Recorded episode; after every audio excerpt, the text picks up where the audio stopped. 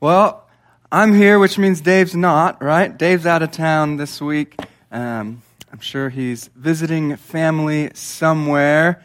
I uh, usually make a self deprecating joke at the beginning of all of my sermons, but Dave told me I'm not allowed to do that anymore because that's like the worst way to start a sermon, apparently. So I'll just say that since the Rams won the Super Bowl, they're making the guy from LA preach, and sorry to the Cincinnati guy. So I won the pulpit from the Cincinnati pastor. Uh, but my name's Joey. I'm one of the pastors here. I oversee our uh, zero through 12th grade education as well as our partnership. Uh, our membership program here at Grace Bible Church. We're continuing our What's Wrong with the Church series um, from 1 Corinthians. We're in chapter 13 this week, but in this series as a whole, we've been looking back at Paul's letter to the church at Corinth and observing and learning from the lessons that he gave them. Uh, the church at Corinth, like the modern church, struggled with things like pride, um, struggled with things like division. So we've been observing and learning from the lessons that he gave them, uh, and we've been seeking to see through Scripture that the answer is really Jesus. The answer to our problems is Jesus. The answer is not our tribes or our affiliations uh, or our politics. And last week we talked about unity and diversity in the church. We talked about uh, one body but many parts. Uh, and we asked you to do your part. We asked you to follow Jesus with us, like we do every week, like Sarah just did. Follow Jesus with us. To do that um, by gathering in worship, by serving on a team, by joining a small group. We asked you, and Scripture asked you uh, to partner with us for God's glory and for your good. So we'll continue that today, um, but really, Chris and the band already preached our sermon. So if you were here for that part, uh, then you've heard the sermon, you're dismissed. You can go ahead and uh, just leave. Um, if you weren't here for all of it, I guess you can stay. Uh, we're in 1 Corinthians chapter 13, so you could turn your Bibles there. Uh, if you're borrowing or you don't have a Bible, there's Bibles in the pews in front of you and the little metal uh, grates in the seat in front of you will be on page 59 or 959 and 960 uh, in that Bible. But before we uh, dive into the Word, I want to tell you a little bit of a story about uh, Nate and his family, the Saints. Um, there's a, a, movie about it and, and, a book written called The End of the Spear. It's about five missionaries who went to Ecuador uh, and they went to go and witness to a tribe of indigenous people who had never heard the gospel, never been contacted by outside people. Uh, but this group of warriors uh, lived in a perpetual state of war and of hate um, for their fellow man, and they were always at war because it showed what type of a person you were, what type of a man you were, if you really hated and killed the tribes who were around you. And so the government was going to send in a group of people to just uh, take over and, and wipe out this tribe. And so this man, Nate Saint, knew uh, with four other missionaries that this may be the only chance for these people to hear the gospel before they're wiped out or they wipe other people out. So he wanted and he made it his goal to reach out to this group of people. So he was uh, an aviator. So he took his plane and his family down to Ecuador and, and his team, and they flew around uh, searching grid by grid, trying to find uh, where this tribe may be. And so his son would sit on the radio. Uh, Steve would sit on the radio and listen and do checkpoints with his dad as they're flying by and marking grids. And he'd be searching and searching. And finally, one day, he saw the tribe. Uh, he saw them and he knew that's where they are. That's where they are. And he told them on the radio, we made contact. We found him. And so the next couple days, he'd circle by and they made some initial contact with the tribe by dropping gifts and things. And then uh, it was finally the day that they decided to go and fly over and to meet the actual tribe and to land and to have a conversation with them. And so they didn't really know much about the language, but the son was really worried. And so he researched and, and found how to say, I am your friend. I'm your sincere friend. So son, Steve, tells his dad, Nate, if you run into any trouble, please use the phrase, I am your sincere friend. And so Nate and his fellow missionaries take off and fly, and they land and they make contact with the tribe. And uh, there's actually video footage from their initial interaction, and they kind of have this nice interaction. And the tribe leaves, and they discuss on their own, and then they come back and they uh, kill and murder the missionaries, the five missionaries that were there. Um, So, yeah, here's a, here's a clip from the movie. This is the son, Steve, approaching one of the tribesmen uh, with his spear, quite literally the name, into the spear, him at it. And we'll talk uh, more about the rest of that story, but that's how the story starts. He searches and searches and finally finds them, makes contact with them, and the tribe, like it's done to everyone else who's come to try and visit them, uh, kills and murders those missionaries. So let's read from uh, God's word. If you're able, would you stand with me in reverence and honor for the reading of God's word? This is the word of the Lord from the book of 1 Corinthians, chapter 13, beginning in verse 1. It says, If I speak in the tongues of men and of angels, but I have not love, I'm a noisy gong or a clanging cymbal. And if I have prophetic powers and understand all mysteries and all knowledge, and if I have all faith so as to remove mountains, but have not love, I am nothing. If I give away all I have, and if I deliver up my body to be burned, but have not love, I gain nothing. Love is patient and kind. Love does not envy or boast. It is not arrogant or rude. It does not insist on its own way. It is not irritable or resentful. It does not rejoice at wrongdoing, but rejoices with the truth. Love bears all things, believes all things, hopes all things, endures all things. Love never ends. This is the word of the Lord. Thanks be to God. Would you pray with me? Father, we thank you that you're good and that you love us. We thank you that we can look to who you are as an example of who we should be and who we can be in you. We ask that you would rebuke us, that you would correct us where we're wrong, and that you would train us in godliness, that we could love like you love, that we could love out of the overflowing of the love that you've had for us, the love that you showed us in the cross. We ask that we would love you well and that we would love our neighbor well. It's in Christ's name we pray. Amen. You may be seated. Uh, there's a, a story, and it's not, we can't prove that it's true, but there's no reason to doubt it. Uh, the Times sent out an inquiry of famous authors uh, asking the question, What's wrong with the world today? Similar to our question that we're asking uh, in this series, is what's wrong with the church? And what's wrong with the church today? Well, Chesterton responded simply, Dear Sir, I am yours G.K. Chesterton. So, what's wrong with the church? And to be extremely clear, when we're saying this, Christ follower, you are the church. So, when we say, What's wrong with the church? You're the church. I'm the church. We're the church if we claim to be Christ followers. So, when we're asking what's wrong with the church, we're really asking, What's wrong with me? So, that's what we're going to talk about today from 1 Corinthians chapter 13. What's wrong with me? Well, the problem that we'll see in the text from the first three verses is that I'm nothing without love. And from verse 4 through 7, we'll see that I can do nothing without love. So if I claim to be a Christ follower, if I, then I'm claiming to be the church. But if I don't have love, I'm nothing. And it doesn't matter what I do, what I say, or what I think.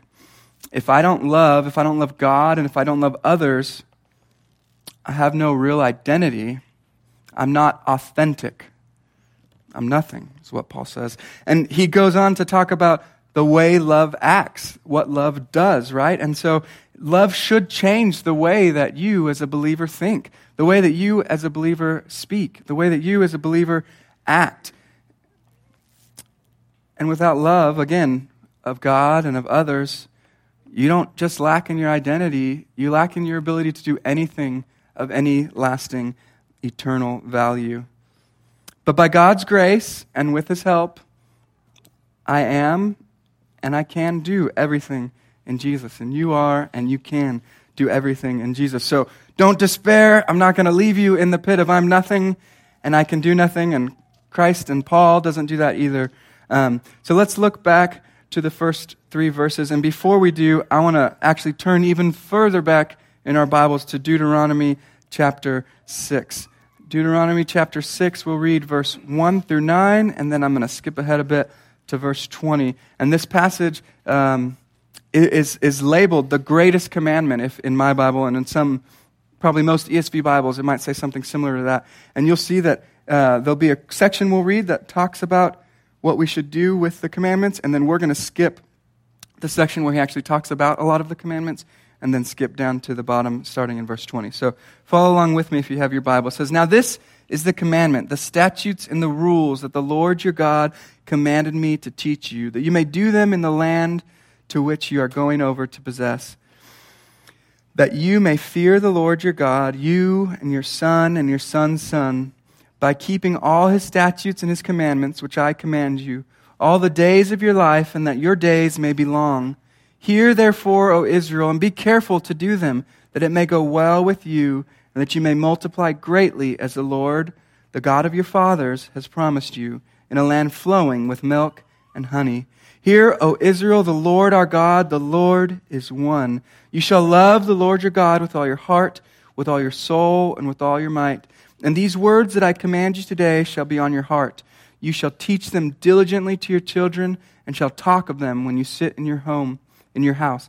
And when you walk by the way, and when you lie down, and when you rise, you shall bind them as a sign on your hand, and they shall be as frontlets between your eyes. You shall write them on your doorpost of your house and on your gates.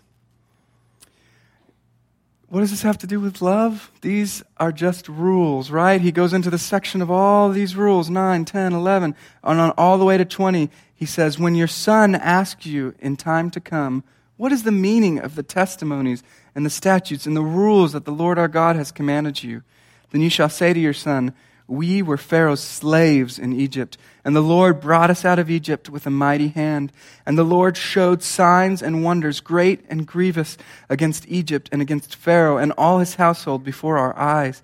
And he brought us out from there that he might bring us in and give us the land that he swore to give to our fathers. And the Lord commanded us to do all these statutes, to fear the Lord our God for our good always, that he might preserve us alive as we are this day. And it will be righteousness for us if we are careful to do all this commandment before the Lord our God as he has commanded us. All these rules. Is there any connection to love? Yeah, sure, it says love the Lord your God, but that's just one of those many commandments that he's giving, right? Well, I don't mean to name drop, but Jesus seems to have something to say about it. That was supposed to be funny. I heard somebody else say it. I stole it as a joke, so I'll make sure to write a note not to use that stolen joke again. Um, but in, in Matthew 22, we see Jesus uh, talking to the Sadducees who are asking about the resurrection, trying to trip him up. And then the Pharisees come to him and also try and trip him up. Uh, so, Matthew 22, I'm going to read verse 34 through 40. He says, This is uh, talking about Jesus. He says, But when the Pharisees heard that he had silenced the Sadducees, they gathered together. And one of them, a lawyer, asked him a question to test him Teacher, which is the great commandment in the law?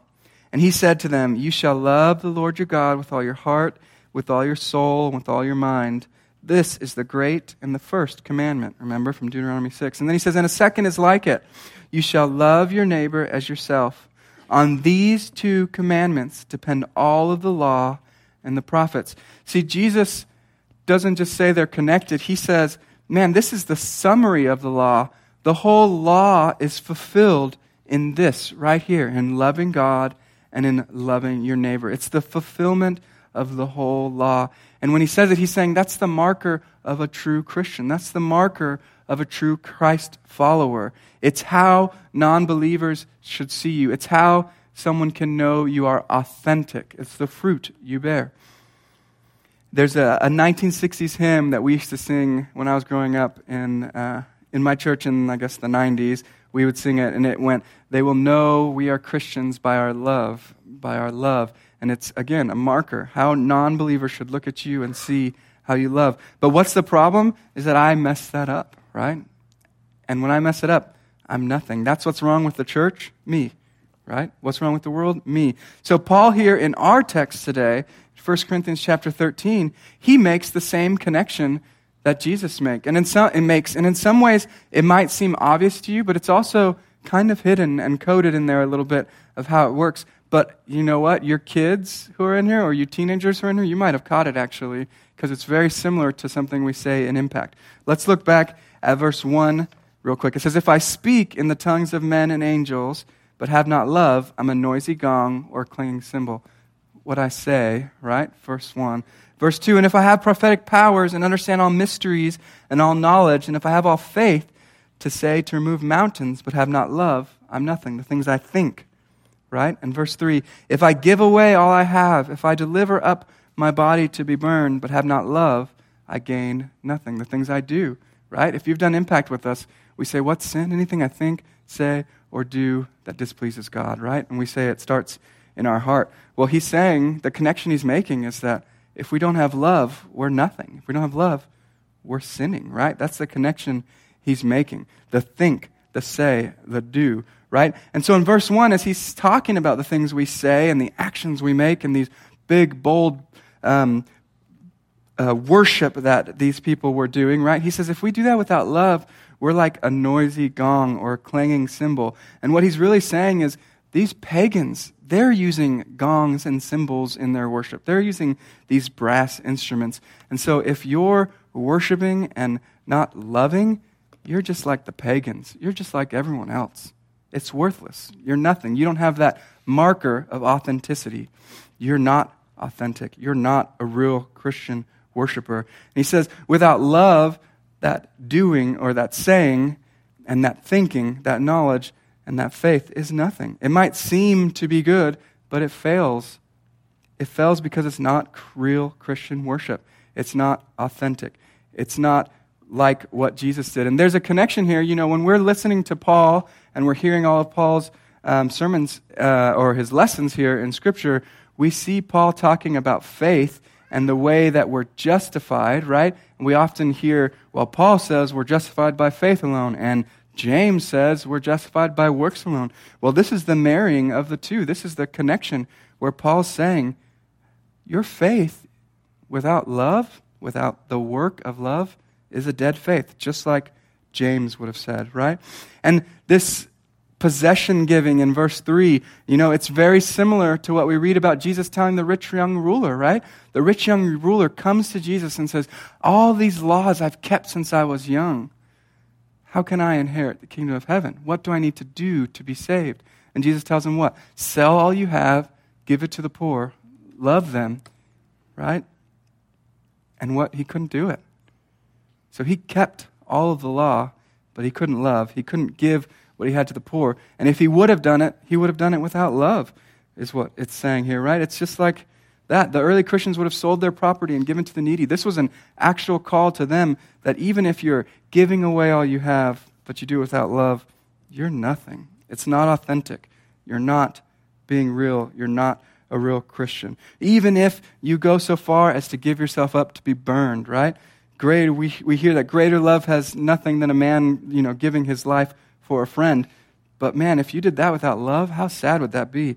That'd be so sad to give your life up just in pride without actual love.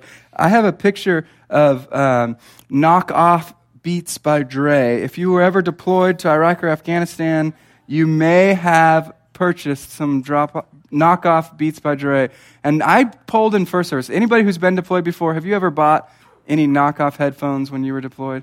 One hand, two hands, three hands, four, five. Yes, okay. First service, no one raised their hand, and I was so upset because I was like, this was a big deal when I was deployed. On both of my deployments, everyone was about buying the knockoff Beats by Dre. And why? They were actually pretty good headphones. Like, I was impressed with them. We bought them. We used them to wear them into the gym uh, when we were working out. We bought them and we wore them uh, when we wanted to ignore the incoming sirens so that we didn't have to run to the bunker. Sorry, I didn't hear it. I had my headphones on, right? Um, but we bought them because they, they were pretty good and we were pretty impressed with them. And I'm telling you, everyone, everyone bought them. Um, but the thing is, they weren't real, right? They were pretending to be something that they weren't. And even though they weren't real and they were pretty good and seemed almost like the real thing, you want to know when I realized they weren't the real thing? I had a friend who didn't buy into the hype, and he did not buy the fake Beats by Dre Instead, he actually went on Amazon and bought the real thing. He bought real Beats by Dre. And actually, we all made fun of him because he bought them and he was, they were expensive. And, you know, we were buying headphones for like 20 bucks. And he spent, I don't even know how much real Beats by Dre cost $100, hundreds of dollars. I don't know. But when he got that package and he opened them and showed them off to all of us, man, you could feel how real those, those ear cups were. They just felt so nice. And the plastic didn't feel like it was going to break when you were opening and closing them to put them on. And the sound, the bass in those headphones, the real thing was so much different than that fake, not authentic uh, replica, or as you saw on the slide, copy uh, Beats by Dre that were 15 bucks. But I, I say all that to say that it's tough to think about that and then think about us, that we can be that replica, we can be that copy, we can be that fake, non authentic, don't have the actual Beats by Dre mark, don't have the real Christian mark on our lives. We have that fake B with the little monster logo in it or whatever it was that made us know for sure they weren't real. But uh, it's tough to hear that. It's hard to hear that I'm nothing and that I'm not good enough. But without love, it's the truth. I'm nothing and you're nothing. We're not authentic. We're not being real Christians without love. So, what does real love look like? Let's look at verse 4 uh, and read verse 4 through a little bit of verse 8 again. It says, Love is patient and kind. Love does not envy or boast. It's not arrogant or rude. It does not insist on its own way. It's not irritable or resentful. It does not rejoice at wrongdoing, but it rejoices with the truth. Love bears all things, believes all things, hopes all things, endures all things. That's quite a list, isn't it? Anybody got it all down pat? You're good, like the rich young ruler? I've followed the law, I've done this. It, you haven't, because you can't do it. In fact, you can do nothing on your own, nothing that has eternal value, lasting value. Can't do it. Because sin causes us to crave this dramatic showiness, right? What we talked about, but it's worthless. Verse 1 through 3, right? Those spiritual displays, they're nothing if we can't love our neighbor. They're nothing if we don't love God. We cannot do good. We can do nothing without His love overflowing out of us. This love right here in verse 7 that screams of eternity, right? That screams of what God looks like. What Chris was telling you earlier. He read this passage and he said, This is what God is. God is love, and this is what love looks like. So we can't do it on our own, but for all of eternity, love is going to be the appropriate response to the love that we received from Him right? So we can't do it on our own, but we can do it in Him. In Him, we can be something and we can do something of lasting value because love changes the way a believer thinks, says, and does things. Uh, and without love, loving God and loving others, we'll lack not just our identity, but we'll lack our ability to do anything. So as we seek to grow in love, we must always keep Christ's saving work in clear view, since Scripture consistently treats this as the ultimate demonstration of love. It's the love demonstrated in this chapter, mirroring Christ's love, like the love that doesn't ex- insist on its own way, like Christ in the garden, who said, Not my will, but your will be done, right? It's the love that doesn't count evil, but instead it, count, it looks at Christ and sees his perfection counted on our behalf. I have a picture of a kid banging on pots and pans. You have that? Yeah. Man, this image to me is so strong because this kid thinks he's a superstar. He thinks he is a great musician. He's a professional drummer. And you know what? He even has a fan club cheering him on. Mom is cheering him on and, and letting him think that he's real. But really, though, he's, he's just a kid banging on pots and pans. He's, he's a kid. Well, he's in the living room. I was going to say in the kitchen, banging on pots and pans. And it, it reminds me of my son, too, Joseph. He loves to play Chris. He loves to pretend to be Chris. He'll grab his little ukulele and pretend it's a guitar, and he'll stand up on the fireplace and he'll play and sing songs. But he can't do the real thing. He can do it nothing. And that definitely has no eternal value. It might be cute. It might be cute, and it might be a little entertaining, even but really, they're just banging on pots and pans in the kitchen. He's just playing with the strings and has no clue what he's doing. Has no lasting value because it's not real, it's not authentic. Because without love, I can do nothing of real eternal value. I can't be patient. I can't be kind. I, I might do a decent job sometimes, but I, I'll envy. I'll boast. I'll be arrogant. I'm going to be rude. I'm going to despise the truth. I'm not going to bear with others. I'm not going to believe all things. I'm not going to hope all things.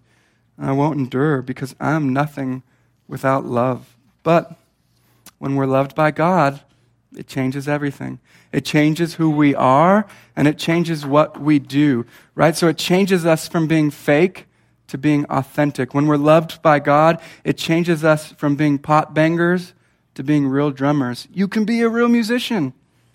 The overflow of God's love in you. You can not just bang pots and pans in the kitchen, but you can be the authentic, real thing, and you can really, truly play the drums. God's love can overflow from you and become a love for others, a love for your neighbor. So, what does this look like in your life? Well, we had the men's breakfast uh, not yesterday, but a week ago yesterday, and one of the men there was giving an example of, of how he describes time, and he said, uh, How do you spell, or how, sorry, I just gave away the end of the thing. How do you spell love? He said, Time. You spend time with your family, with your friends. That's one of his examples for love. And I think as you trust God's love for you, as you love him and you love others, you let your identity and your actions be, like I've been saying, an outflowing of God's love for you. You do that by then adjusting the things you think, to say you do, to honor God, to be done in love, in the way you respond to your siblings, kids, the way you respond to your parents, the way you respond to your children and your friends, right? How does God's love for you shape all of your interactions? I want to go back um, to the story uh, of Nate and Steve um, Saint, the story of the Ecuadorian tribe.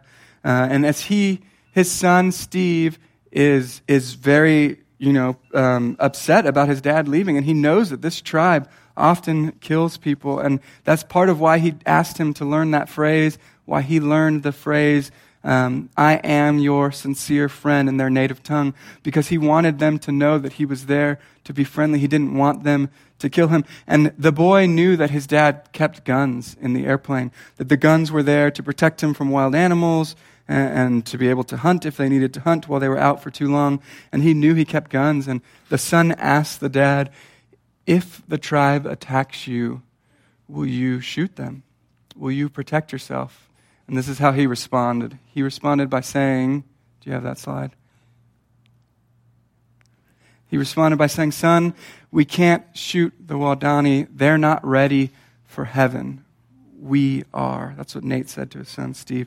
And his son remembered that years later when he recounted the story. And his son actually and his mother went back after, after Nate was killed and the other missionaries were killed. And they went to the tribe and they joined the tribe and they spent time with them and they shared Christ's love with the tribe and they helped the tribe to get through sickness and outbreaks. And the tribe was so confused. They were confused why this family would come and spend time with somebody who murdered their father. They knew that it was their dad of that boy that they killed. And they knew that that was the wife of the man that they killed. And they couldn't understand why he did it. And we don't really know in the story why the tribe, why it, why it affects the tribe so much that they loved them until uh, later on in the story. That picture I showed you in the beginning of the man holding the spear up against uh, the, the native is a picture of the son grown up, come back, and the man from the tribe takes him to the place where the father was killed, and he tells him, I am the one who killed your father. I did it. Take your revenge. And in his anger, he grabs a spear and he holds it up. And the son, Steve Saint, looks at him and he says, You didn't kill my father. He gave his life up for you. He loved you like Christ loved. And so that tribe went on to all love Jesus. This man changed the tribe, changed a nation of people, really, a, a, a native tribe, and the way they loved. They were an angry, hateful people who thought war was the answer for how to prove that you were a real man, a real person. And instead, they learned that it's really Christ's love that changes people. And they actually went on to come and do witness and mission work here in the States and to make that movie, to tell that story because they saw what was wrong with the world, that it was me and that it was you. So, what's wrong with the church? Me. You. It's us. We're what's wrong with the church. We fail to love God with all of our heart, our soul, our mind, and our strength. And we fail to love our neighbor as ourselves. We allow our tribes and our politics to define us, and we allow pride and division to infiltrate our relationships with God and with others. We may try to do the right thing, and we may try to act the right way, but without love, we're nothing, and we can do nothing. But because God sent his son to become a man, because he lived a perfect life on our behalf, because he took the punishment for our sin, because he died the death that we deserved, because God accepted his sacrifice, and because Christ loves us, because he's the great I am, I am, and I can, and you are, and you can. So by God's grace and with his help, we can be something and we can do something. We can love him and we can love others. Let's, let's pray together. Pray with me. Father, we thank you that you are the reason that we are anything, that you are the great I am, that you are the great lover and the great doer. We ask that because you love us, that we would love others. We ask that we would love you with our heart, soul, mind, and strength, and that would be an outpouring of that, that we would love our neighbor as ourselves. We ask for your help because we can do nothing on our own, because we are nothing on our own. But Lord, you help us. We ask you to be our help and to be our strength. It's in Christ's name we pray. Amen.